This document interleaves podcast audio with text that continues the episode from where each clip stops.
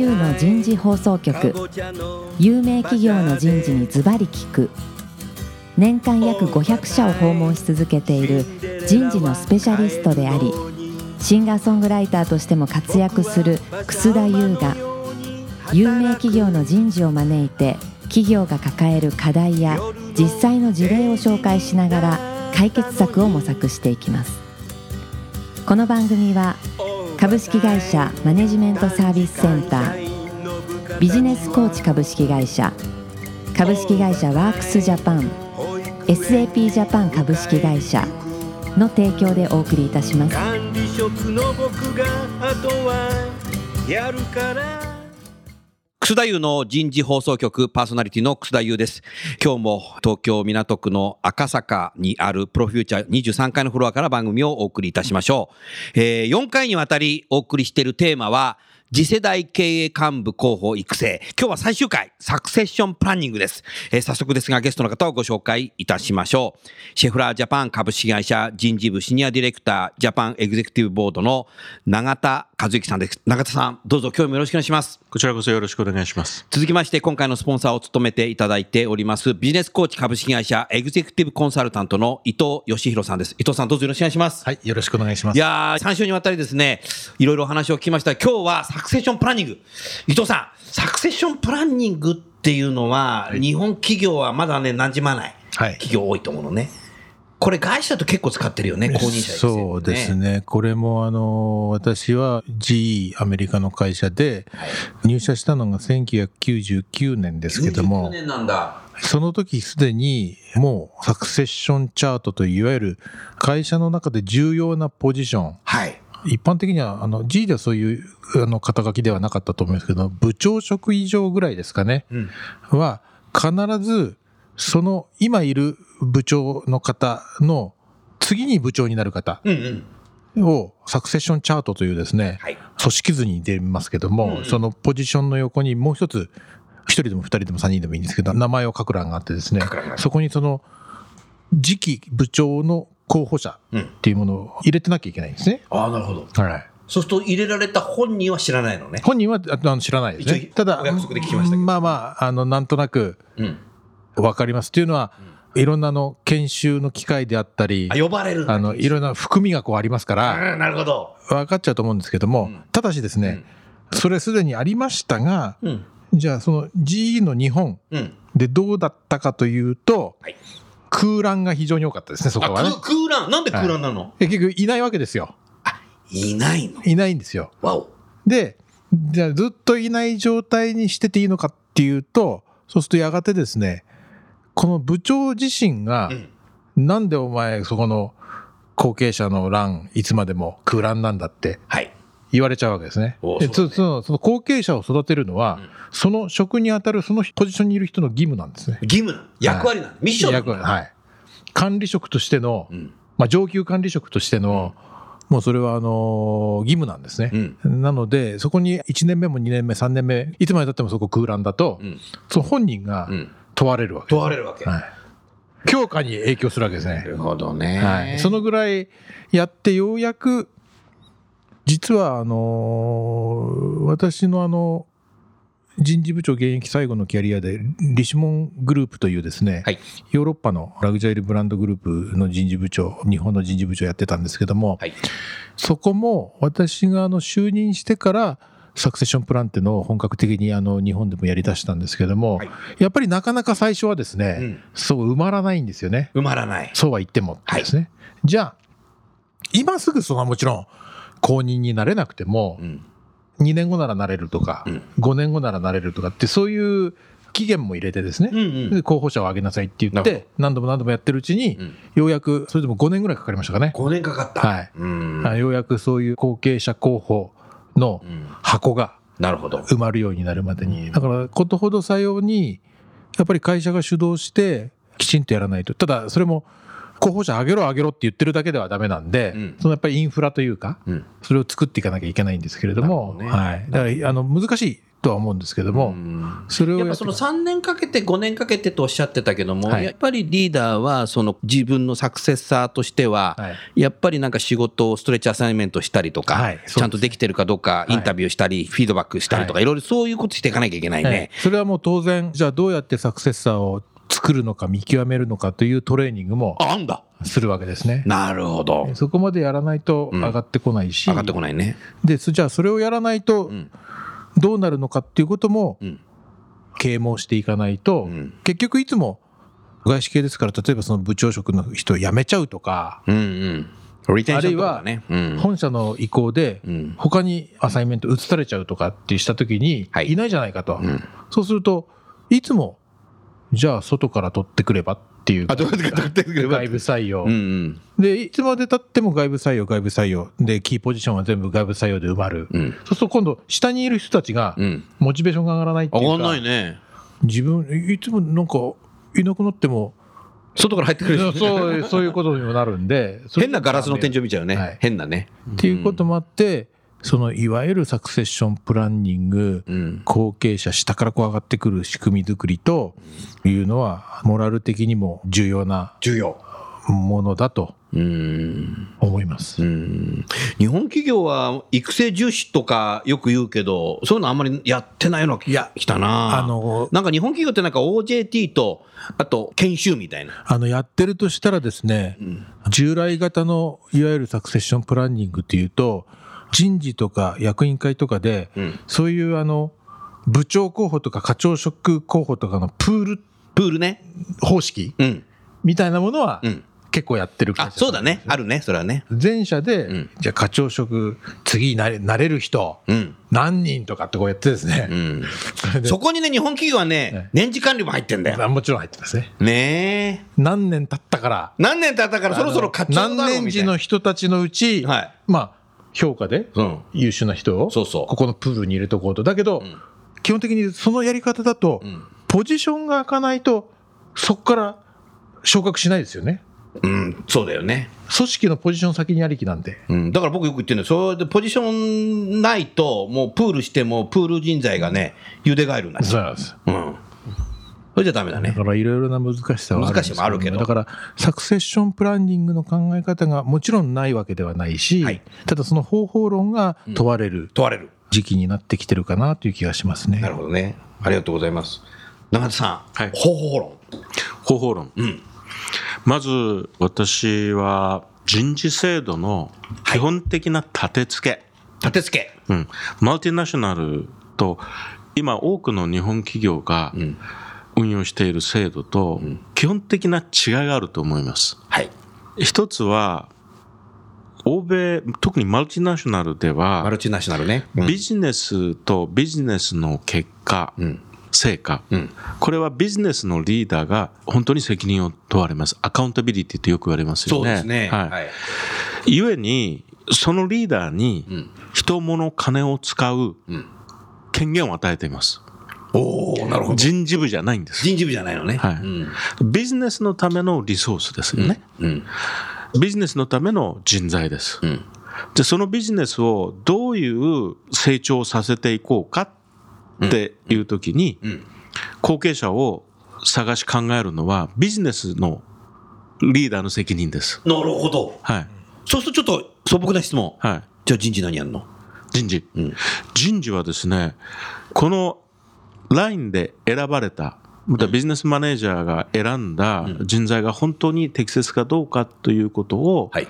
客観的にアセスする、お手伝いをする。なるほど。そこ、でもプロフェッショナルなんなきゃダメ、そうです、そうです、そうです。ね。はい。で、心構えっていうことについて、さっき伊藤さんが少し触れてましたけれども、はい。私も1990年代にスイス銀行に移って、まあ、後 UBS になりましたが、はい。私が一番先にびっくりしたのがですね、んそのラインマネージャーがですね、一番にある仕事が最初から後継者選び始めるんですよ。自分が着任して、一番先に手をつけるのが。なぜならばですね、自分が次に移っていこうとすると、ん自分の代わりがいなかったら移れないじゃないですか。確かにね。はい。ですから自分は次のポジション、こうなりたいっていうのは自由に言っていいんです。ですけど、なるほど。表と裏、だったら自分の後継者は自分で探せ、作れだから非常に自分のディベロップメントと自分のサクセスを作るってことは表裏なんです。うんそうだね。おっしゃる通りだね。はい。うん、でもそこは日本企業が来るかなとも今聞いてて、日本企業はなんか自分の購入者作っちゃうと自分のポジション取られちゃうんじゃないかなみたいな。なんなんか自分沈没論みたいなのあるんじゃない？かなと思ったけど、それどう伊藤さん？それはあの言ってみれば日本のあの人事が会社主導型じゃないですか、あのはい会社人事でやってるから要は自分の次のうん。行き先も、うん。後継者も、うん全部会社が決める人事が決めるだからそうね。うん。だから別に自分が後継者なんか選ばなくてもいいし、うん。ところが今あの長尾さん言ったように欧米企業というのは、うん。自分のキャリア自分で作るなので、うん。あ確かにね。あの自分がもっと偉くなりたいとか、うん。違う仕事したいっていうとなると、うん今このポジション？やる人間も自分で作っとかなきゃいけないっていう。なるほど。それそういうあのなんか自主性とかそういうものがそもそも日本企業にはでは問われないのであの求められてなかったので。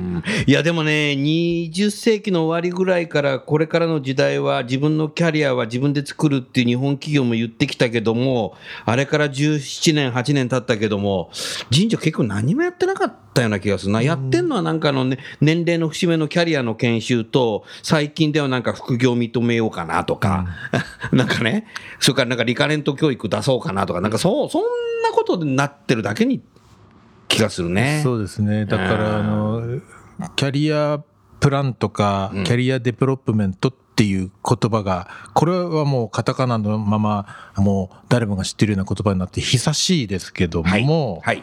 じゃあその実態はどうかというと、うん決して、うんあのキャリアは自分で選べないし確かに。選べと言いながら選べない。あの一つの会社の中ではね、うんじゃあもういっそのこと転職しちゃおうかとかってそういうのあると思うんですけども、ねうんだけどやっぱりまだまだ会社が人事を次を決めてるみたいなところがそういう意識がうんあるね。まだまだあるからじゃないですか、あるね。で、そこでやっぱ人事が作ったのは FS8 なんだけど、ね、誰も手挙げないじゃんみたいな。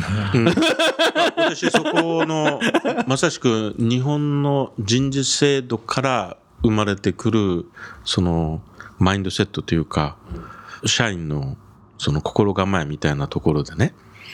えそれにチャレンジして外資で仕事をしていた時に社員たちに言ったことがあるんですよ。はい。それはそのビジネスっていうのはまさしくディマンドとうんサプライ、あ、まあ、ごめんなさいあの需要と供給 そうだね英語を使ってすいません。自分で通訳やってくれ。ありがとうございます。そこで価値を生み出してるわけですよね、自分はね。そうだね。おっしゃる通りだはいね。。そうすると、会社に生きてるっていうふうに思わずに、うん。その市場でうん自分の価値をうん考えてごらんなさいってうん。なるほど。いうふうにうんチャレンジしてたんですよ。はい。で、その市場で自分がどれだけうん。付加価値を作れるかということが自分が本当に好きだったら、うん。で、今の会社でそれをやらせてくれない制約があるんだったら飛び出して、うん。自分のもっと付加価値が作れると思うことをその市場でやってごらんなさいって。なるほど。でこんなことを日本の会社で言ったら、うん。会社に対する反逆じゃないですか。おおもちろんそうだね。そうですよねそうだね。でも、そういうふううにんやることによって、ん社員は本気で探しますよ。やりたいことを自分の会社からまずね。確かそうだね。はいうん。で、それでもなかったら本当に出ていきます。うん、そうだねえ。うん。で、今度は逆に自分の会社にうん。魅力を感じてもっと入れてくれ、参加したいっていう人も出てくるんです。ああ、おっしゃる通りだね。うんそうすると、うん。人の流動性が高まるんです。健全なる流動化が高まるね。そうなんです。健全なる。健全なる流動が高まるんです。うん。つまり仕事に対するエネルギーレベルの高い人たちがうん。だんだん増えていくんです。いや、おっしゃる通りだね。で、それを考えないと、うん。離職率とかでうん。会社のその社員のマネジメントのうん。成果を見るとうん失敗すると思います。失敗する。はいなるほど。はい。うん。興味がない。うん。でも生活のために何とかやっていこううん。と思う社員って、うん。マーケットで生きていこうというエネルギーレベルはそう高くないんです。マーケットバリューはない。バリューがあるかどうかは別に別としても自分がそこ行ってよしやってやろうっていう、意欲がない。うんうん外に出て意欲がないってことは、社内でも新しいことをやろうっていう意欲がなくなるかもしれないね。そうなんですうんそうするとそこそこやってる人たちがうんいっぱい溜まってき始める、そこそこ人材。はいなるほど。はいうん。そうすると、うんそこの中からうん。後継者選べって難しいですうーん、そういうストーリーか。わかりやすいですね、伊藤さん。おっしゃる通りですね。あの、離職率ってよく問われるんですよねうん。コンサルタントやってても。はい。いあの、それはあの、離職率が30%、40%っていう会社は問題だと思いやます。それは問題、それは大問題だ。これはまず、きちんと経営人事というか、経営、それから人事やってですね、まず離職率をうん下げると。まあ、その適正な離職率何パーセントですかってうん聞かれて答えられないですけども、一概に誰も辞めないからいい会社かって言い切れるかっていうと、それもまた問題だ大いなる疑問で、うん。あの、いわゆるいい意味での新陳代謝がうん。組織としてできてるかどうか。これは、あの、もちろん定年で辞めていかれるうん。方うん。は別として、うん。まあ中にはその、すごくできる人がうん。巣立っていってしまうということもあるかもしれない。そうね。だけれども、やっぱり外に出られないからもうここでずっと我慢して一生いようみたいな人がうん。どんどん溜まってっちゃうと、うん。決していい事業は、いいビジネスができる組織にはならないので、おっしゃる通りだね。健全な離職率ってそれはあの、すごくあの難しいですけども、うん。新陳代謝がきちんとできる組織でなければいけないし、うんだからといってバタバタ人が辞めていく組織は決して良くないだろうしおっしゃってる通りだいうことなんで、それはまた別の意味での、なんていうんですかね、うん。マネジメントとして必要な、うん。そういうことまでおもんばかれるようなうん。人が経営幹部になるべきだろうとは思いますけども、うん。先ほどそのい伊藤さんあのサクセッションプランニングで名前を書くってはい。言ったけど名前を書けない人が書けるようになる。はい。うそこのなんかデベロップメントのヒントを少し紐解きたいなと思ったんですけど。これはですね、はい。私があの、お手伝いしてる企業さんに申し上げるのは、はい。やっぱり愚直に愚直に、管理職教育啓蒙をうん、やり続けることかなというふうに思ってます。お。要は、管理職、自分のところの仕事をうまく管理する、回すだけではなくて、今管理職に求められているものは、リーダーとしてのリーダーシップ、その中には、人を育てる。人を育てる、っていう意識と、うん、実際の行動が必要なわけですよね。おっしゃる通りだこれをきちんとやっていて、うん。かつ部下のキャリア、自分のキャリアを考えていれば、おのずと、うん。じゃあ次に誰がこのポジションやるの？誰がこの仕事やるのっていうことに思いがいくはずなんですよ。なるほどなので我々が、まあ大企業さんでも中小企業さんでも申し上げるのは、管理職研修。管理職権我々がお手伝い、直接おあのお手伝いできるのは研修なので、あそれはそうだ。それと、その研修を通じて単に通り一遍の管理職としての心得を教えるだけではなくて、うん。コーチングのスキルも応用しながらですね、はい、その人たちうにん。人を育成する。で、一人一人全員が成長というものをうん。より一層意識するようになる。うん。っていうことが事業の成功とか、うん。組織の活性化とか、なるほど、あのサクセッションプランニングにつながっていく。なので、うん、急にサクセッションプランとかそういうものができるようにならないのであ、確かにね。はい。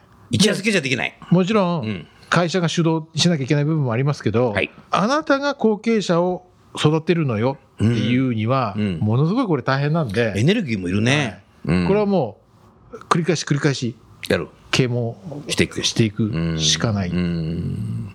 やっぱり日常の中でリーダー、マネージャーが部下に対して自分のサクセッサーと選んだ人にきちっとやっぱコーチして、まあ、フィードバックもしていろいろやって、その人が次にそのポジションを取った時に、そのやり方を逆にまた自分の部下にすることによって、はいはいパイプラインができるような気がしたけど、いかがですか、それ。おっしゃる通りです。だから、あそうったらいい会社だね、すごい。すごいね。サクセッションプランそのものを意識するっていうより自分のサブっていうかですね、うん自分の代わりになる人を、うん。だってもっと端的に言うとサクセッションプランまでいかなくても1週間あなた、うん何の心配もなく有給休暇取れるの？っていう話ですよね。うん、なるほど。おっしゃる通りだね。なんかね、働き方改革的にもね、一週間休みたいんだったらね、公認者作っとくっていうのは僕重要だと思ったね。安心してまもうマネージャーはね、もう土日しか攻めないとか、有給取れないとかって言ってるマネージャー多いので、安心して任せられる人がどれだけあなたのチームにいますかっていう。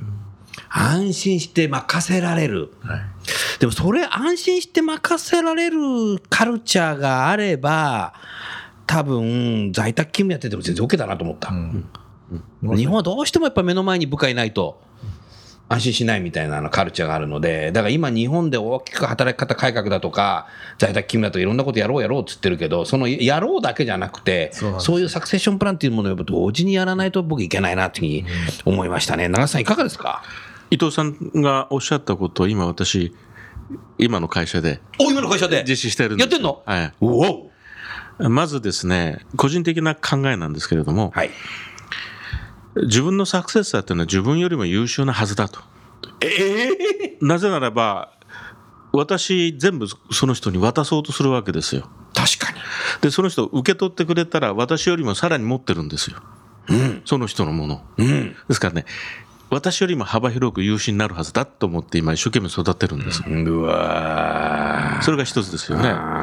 それから、おっしゃる通り、私がいなくても動くっていうことを作んなきゃいけないんですよね。なるほどで。それはその人事部だけじゃなくて、あらゆる部署でそうなきゃいけないんですけれども、今私3年間で有給休暇100%取得っていうのを目標に、えーそうなの？そうなんです。こう、どんどん進めてるんです。永田さんはこれもう日本企業の人事部長のロールモデルだね、これ。で、はい。そうなんだ。素晴らしいね。そうすると、まず社員にいろいろヒアリングしたらですね、将来病気になったり、うん。ねえー家族に何かあった時に休み取らなきゃいけないんで、有給は取りませんっていうわけですよ。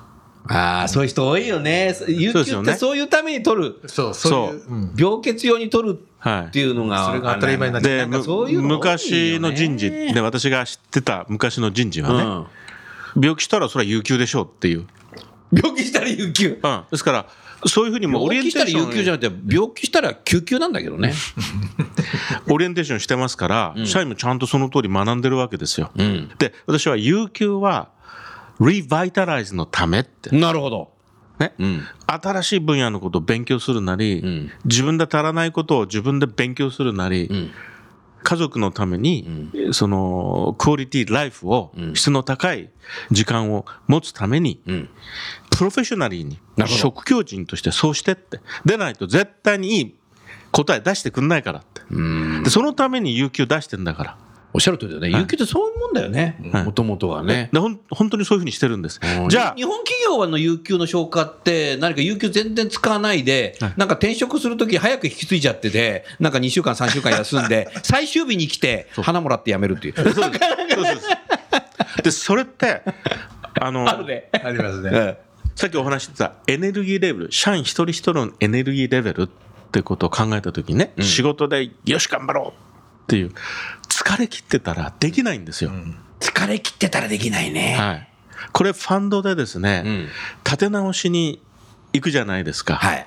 ほとんどの社員がね、ん土日なしで頑張ってるわけですよ。わお。目が死んでるね。で。会社がこう傾いてますから。おおおね危ないね。ところが彼らのエネルギーレベルってね、う私、あの福岡にはい。仕事してる時に1300人いるんですけども、まあ、みんなの前にして行ったんですけど、ろうそくがね、ん。1300本のろうそくが燃えてるんだけど、炎の勢いってみんな小さいよって。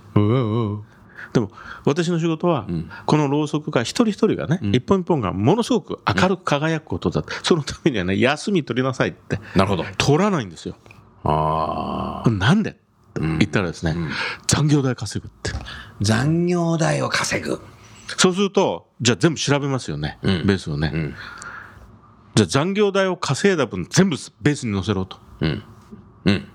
載せたんです、おお、そうしたんだ。うん、しましたしました、うん。で休み取れ取り始めました、取り始めた。うん、で元気になったら、元気にお客さんにサービスしてくれと、なるほど。うんでこれを本当にやらないとずっとその結果っていうのはね上ってこないんですよ、なるほど。はいそうすると、ろうそくの火が、もう心の火に変わって燃えていくという。はねいでそれをやりましたねやった。い今では例えば心に火がついちゃったんだ。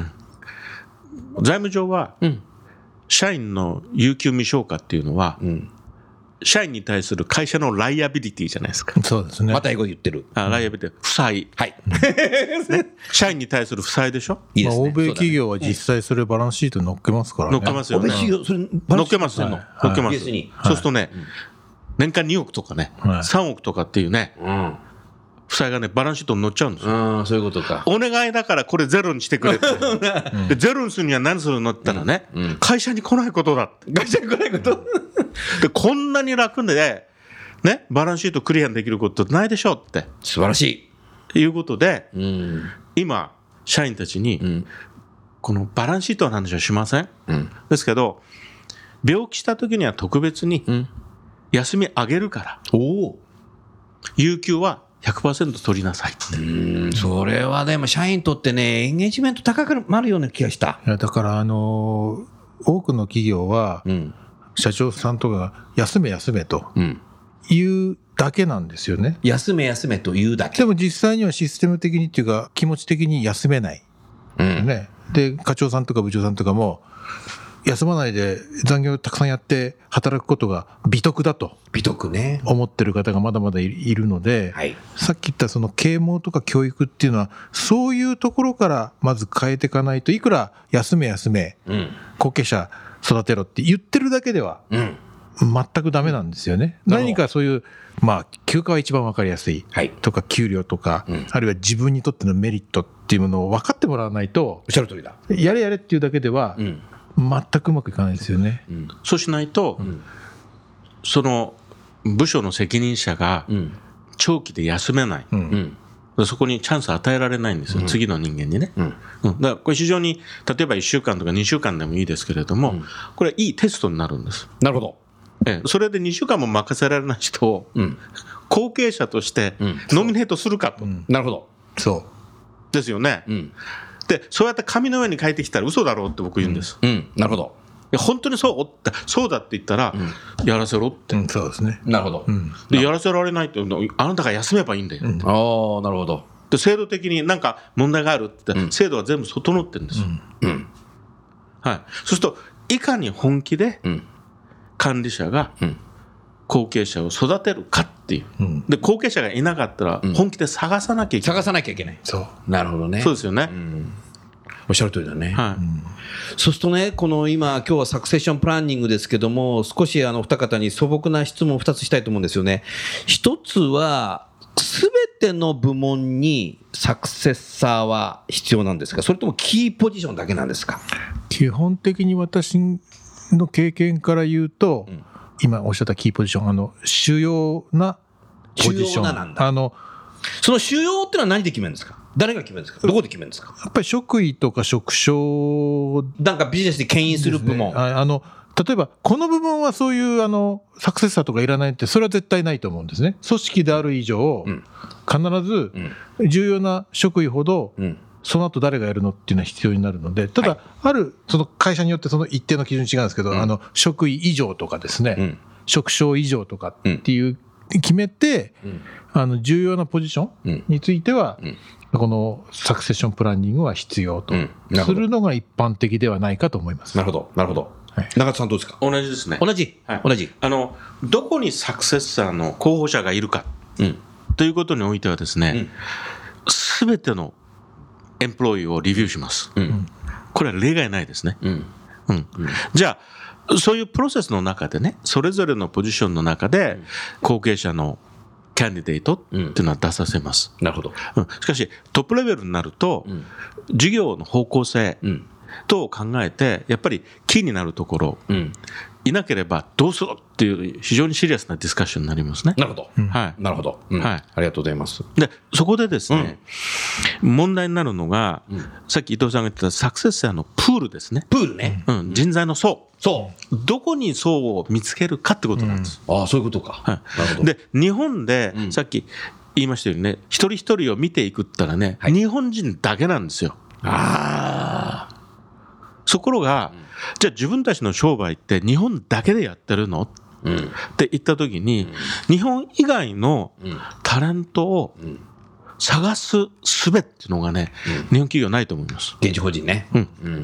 で現地法人任せちゃうじゃないですか。任せちゃう。じゃなくて、それを任すっていうかね、野放しの企業が多いけどね。一緒にしてタレントを同じものとして見ていかないと。そうだね。はい。そうだね。うんまあ、だいぶね、変わってきは知ってるけども、うんうんやっぱ、すだから各国でも、現地法人でも、サクセッションプランを入れていくってことはね、これはね。そうですね。ね、本社だけやるだよな、ないからね。ちろんですはいうんなるほどね。はいうんもう一つ素朴な質問で、ね、今までの中でね、あの伊藤さんがおっしゃってたのかな、自分の後任者、サクセッサーは本人に伝えないんだっていう中で、そうすると、その自分の後任者っていうのは、変更されることも OK ってこと？もちろんですね。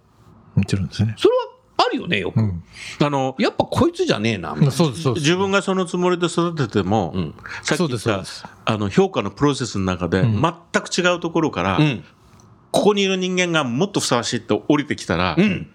ノーとは言えないわけですよ。そりゃそうだよね。はいそりゃそうだ。うんだから、ポテンシャルアセスメントと名前書くイコール固定ではないんだね。固定じゃない。将来に対するものなので、誰もコミット、あいわゆるあの保証できないし、保証はできない。保証書じゃない。うんだから本人にはっきりと、うんあなた次ここ座るんだよっていうのはうん。言い切らないし言わない方がいいし、なるほど。えーということだと思いますね。はい。ありがとうございました。じゃあ、そろそろ時間になりましたので、4回にわたってお送りした番組は終わりますけど、伊藤さん、伊藤さん、今日の番組をお聞きの方でもっと深掘りをしたいなということと、伊藤さんになんか相談したいな、もっと学びたいなということは、あの、ビジネスコーチ者さんで毎月、毎月セミナーやってるのね。次世代経営幹部候補、うん育成セミナーセミナー。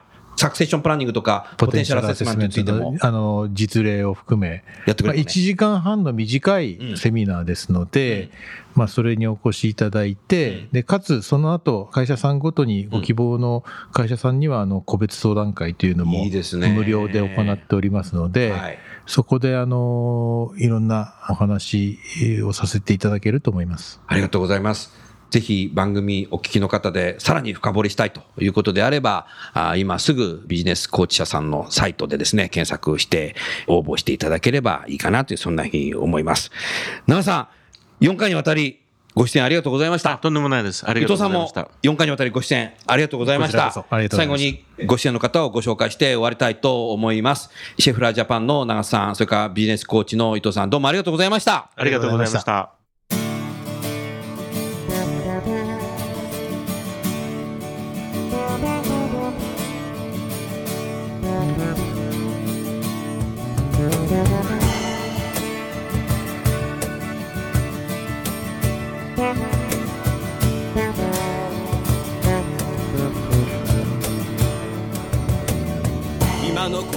の話はいかがでしたか？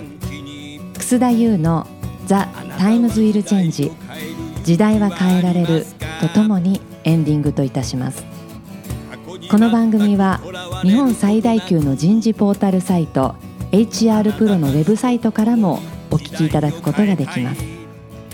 HR プロでは人事領域に役立つさまざまな情報を提供しています。ご興味がある方はウェブサイトをご覧ください。この番組は企業の人材戦略人材育成のプロフェッショナルカンパニー株式会社マネジメントサービスセンター人と組織の生産性を高めるビジネスコーチ株式会社企業の人材採用支援キャリア支援を通じて人と企業の持続的な成長と価値創造に貢献する株式会社ワークスジャパン。あらゆる業種あらゆる規模の企業のお客様のイノベーションに貢献する SAP ジャパン株式会社の提供でお送りいたしました。それでは来週もお楽しみに。